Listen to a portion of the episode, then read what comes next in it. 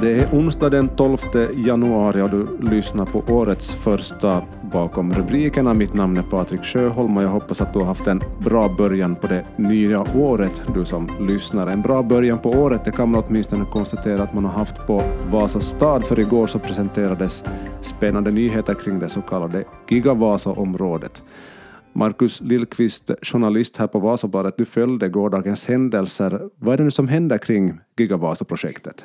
Jo, det som är nytt och det som presenterades eh, på tisdagen är ju det att ytterligare en av dessa jättestora tomter har reserverats på Gigavasa. Och, eh, I den här eh, nyheten så handlar det om eh, ytterligare en fabrik som man då eh, tror att kan komma att byggas där på den här tomten. Det är en eh, fabrik för tillverkning av anodmaterial och det är ju en del av det som behövs i den här så kallade värdekedjan för eh, de här litiumjonbatterierna som ju är så jätteattraktiva på världsmarknaden. Så att eh, det var det som hände. Man presenterade en, en stor, ganska stor nyhet nog måste jag säga. 38 hektar är tomten och den ligger nära de här andra tomterna som redan är också reserverade, två stycken där på Gigavas. En hur viktig aktör pratar vi om här som nu har reserverat den här stora tomten på Gigavasa? Ja, egentligen är det två aktörer, eller mm. faktiskt tre om man räknar in riktigt allihopa. Det är en så kallad joint venture som det heter, där eh, två olika företag har gått ihop och eh, vill göra det här tillsammans.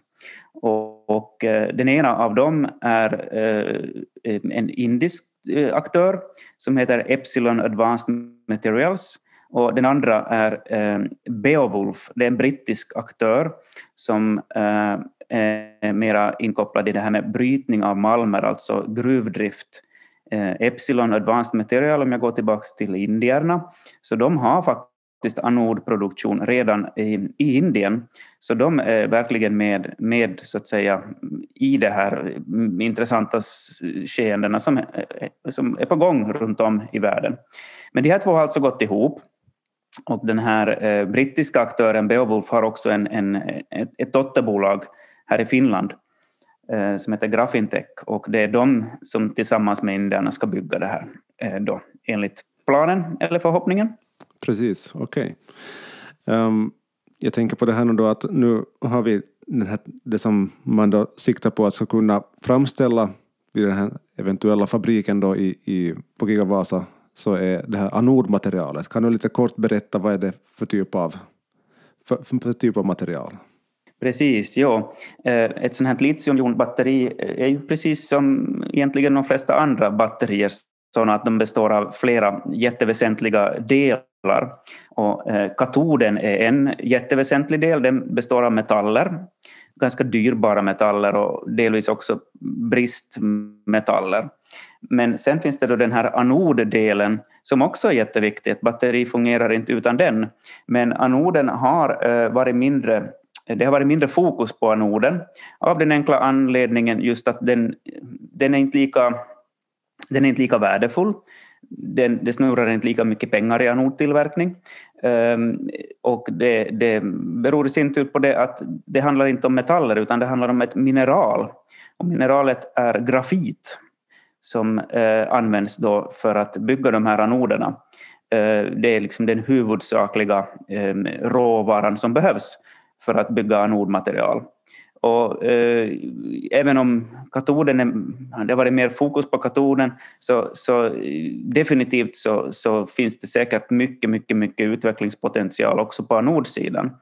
Um, jag kan vara väldigt konkret här nu med dig för jag vet att du gillar sånt. Mm. Om man tar en sån här stor elbil med stort batteri, en Tesla typ Model S, uh, så jag kollade lite på nätet igår och kom fram till att de här just bilarna med de stora batterierna, 85 kilowattimmar, så när batteriet väger ungefär 500 kilo i den storleksordningen, så ungefär en tiondel av den vikten, drygt 50 kilo, så är grafit. Så okay. att det rör sig om en, en väsentlig del av, av de här litiumjonbatteriernas eh, Eh, massa, eh, vad ska jag säga, ingrediens, men eh, ändå inte den största, men ändå en väsentlig. Om vi då liksom lägger ut de delar av detta pussel som vi nu då sen tidigare vet kring batteriområdet eller gigavasområdet så har vi då tidigare som vi känner till norska Freyr och nu då Beowulf Mining och Epsilon som reserverat tomter på Gigavasa. Hur kompletterar de här varann om man ser på batteriproduktion? Jo, precis. Jag träffade ju statsdirektör stadsdirektör Thomas Häuru här på tisdagen och han var ju förstås jätteglad eh, över att kunna presentera det här, eh, de här avtalen. Det, det handlar ju, precis som han sa då i, i, i, min diskussion med honom, om att, om att just komplettera, om att skapa ett mer komplett Gigavasa. För det är just det det handlar om här. Alltså, det som du inte nämnde är ju den här Johnson Matthey-tomten, mm. Och eh, den finns ju också med här fortsättningsvis, för den är fortsättningsvis reserverad. Även om det här Johnson Matthew, det är en komplicerad historia, men de var ju jättehårt på G. Och sen här för några månader sen så meddelade de att de ska helt sluta producera det här materialet som de hade tänkt börja producera i Vasa i stor skala. Och det är ju katoden, det var ju det som de skulle producera, den här mer dyrbara metalldelen av batteriet. Eh, och sen nämnde du här Freyer Battery, som ju är ett norskt eh, företag. Det är ju en startup det. Eh, så att det är ju jättespännande att se hur det kommer att gå för det, men vi håller ju alla tummarna förstås. Freyer Battery, så de är ju liksom, kommer att, eh, enligt min bedömning, att bli den riktigt stora aktören på Gigavasa. Därför att eh, de har ju den absolut största tomten, 90 hektar. Mm. Eh, och de är ju de som har tänkt bygga själva battericellen, alltså bygga ihop själva cellerna av dessa olika viktiga råvaror och sen också liksom paketera den i moduler och därtill eh, också faktiskt bygga färdiga batteripack. Så att eh, det är Frejer som, som kanske delvis driver på det här, att det kommer de här anod och katodtillverkarna. Så att eh, får, funkar det här, det blir en anodfabrik, jättebra.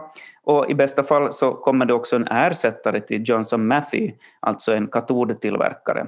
Och skulle det gå så bra, så vi har Frejer som ska bygga battericeller, vi har dessutom anodtillverkning, en fabrik, och katodtillverkning, en fabrik, då eh, börjar Gigavasa vara ganska komplett. Det är klart att det kommer att komma ytterligare företag, men liksom där har, har man liksom kärnan i eh, den här avancerade batteritillverkningen. Och skulle det lyckas så eh, kan vi tänka oss att, att eh, kommer de här tre så då kommer garanterat många andra och mitt i allt så kanske det är fullt, både på Vasas och Korsholms sida. Vem vet?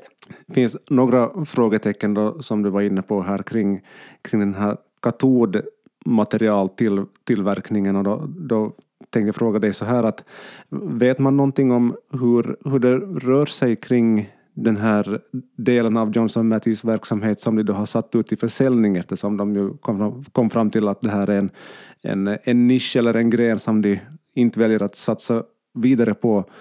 Finns det någonting, rör det på sig någonting där? Vet man om att finns det kanske någon som eventuellt är intresserad av att ta över den tomt som finns reserverad för Johnson Matthew i nuläget?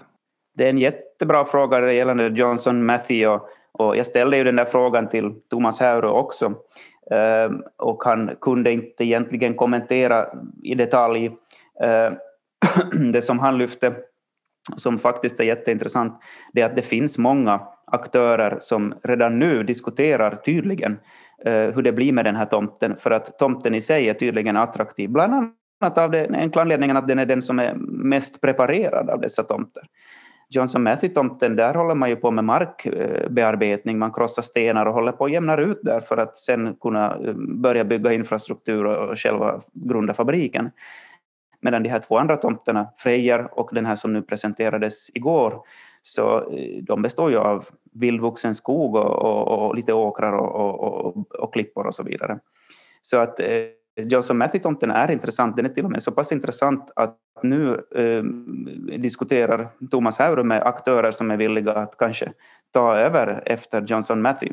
Deras reservering går nämligen ut i mars så att det rör sig om ett par månader och sen, sen det här är det liksom marknaden fri för vem som helst som vill reservera den och faktiskt komma igång med någonting där. Sen har det också spekulerats, Johnson-Mathy är intresserad av att sälja hela sin eh, batteridivision och eh, det har spekulerats att det kunde vara Tata Chemicals. Och Tata eh, är ett indiskt bolag som eh, äger både eh, Jaguar och Land Rover och eh, det är ju bilmärken så de kommer ju att behöva en massa batterier de också i framtiden när de börjar bygga mera elbilar.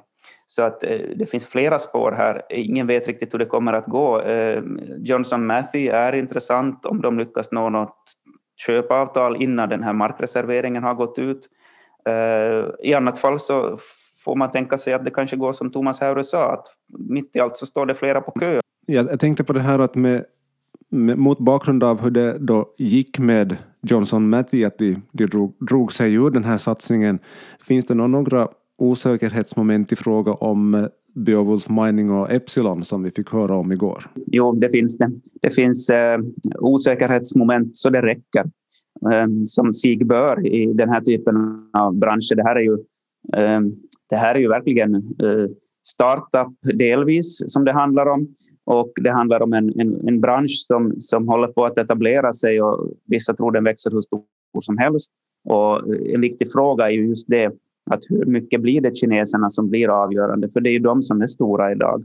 Och frågan är eh, hur stor produktion kommer det att bli i Europa och i Finland? Eh, men om man går in på, på liksom fakta här så de har ungefär ett år på sig nu de här två aktörerna att till exempel göra lönsamhetsanalyser. Eh, det var en av sakerna som de nämnde under presskonferensen igår. Att de kommer att eh, helt enkelt försöka ta reda på att blir det lönsamt för dem eller inte att tillverka det här materialet. Så det är en fråga. Och sen är det förstås det att mm, tycker de att det går tillräckligt snabbt med eh, takten som man eh, jobbar med i Vasa när det gäller att markbereda, att fixa med miljötillstånd och så vidare och så vidare. Så att det finns ett antal osäkerhetsfaktorer och sen är ju åtminstone ett av de här företagen ett, ett litet startup. Grafintech eh, har ju eh, väldigt få anställda och eh, de har inte stora ekonomiska resurser. Så visst, det är gott om osäkerhetsfaktorer. Men nu är tomten reserverad först ett halvt år och sen en option på ett halvt år till. Och under den perioden så kommer förhoppningsvis många saker att falla i lås, eller så gör de inte. Det återstår att se. Det har varit många företagsnamn som vi har nämnt här och jag ska i det här skedet passa på att tipsa om en artikel som finns i dagens, alltså onsdagens Vasabladet och förstås också på vasabladet.fi där vår kollega Björn Stenbacka utförligt förklarar hur ägarstrukturerna ser ut i de här olika bolagen som vi här prata om. En sista fråga till dig Marcus. Du intervjuade som sagt Vasas stadsdirektör Thomas Hauru igår och ni pratade lite om framtid då Hauru sa att det är en spännande vår på kommande. Vad, vad menar han med det? Jo, det han menar är ju förstås det att det är mycket på gång. Eh, Frejer är på gång och, och, och funderar kring sin tomt. Ehm, de här, eh, de här nya indierna och ehm, britterna så eh, kommer att eh, intensivt kicka igång en massa olika delprojekt som hänger ihop med deras tomtreservering. Och sen är det Johnson Matthew förstås och vad som händer efter den. Ehm, I mars någon gång så lär det väl komma information om hur det blir med den tomten. Och ehm, sen är det faktiskt ytterligare en, grej att man har ju från vissa håll hoppats att Northvolt och Volvo, alltså Northvolt som håller på och, bygger en jättefabrik i Skellefteå, ska eh, de, de, ska tillsammans med Volvo bygga ytterligare en jättefabrik. Och eh, där enligt uppgift eh, så ska Finland och kanske Vasa eventuellt vara föremål för utredningar, det vill säga det kan hända att Northvolt Volvo vill placera sin fabrik i Finland, kanske i Vasa. Men det återstår att se. Jag vet inte om det finns tillräckligt med mark kvar på Gigavasa. Men det vore ju total jackpot ifall Northvolt Volvo skulle komma till Vasa. För de, de har ju väldigt fint track record. De får saker till stånd och de har finansiering. Det finns många spännande moment att följa med här under, i synnerhet kanske den här närmsta tiden under våren som då Thomas Hauru sa i din artikel som publicerades på vasabladet.fi igår och alla artiklar om gårdagens nyhet så hittar man förstås där på nyhetssajten. Tusen tack ska du ha för det här, Markus Dirkvist. Ja, tack själv Patrik.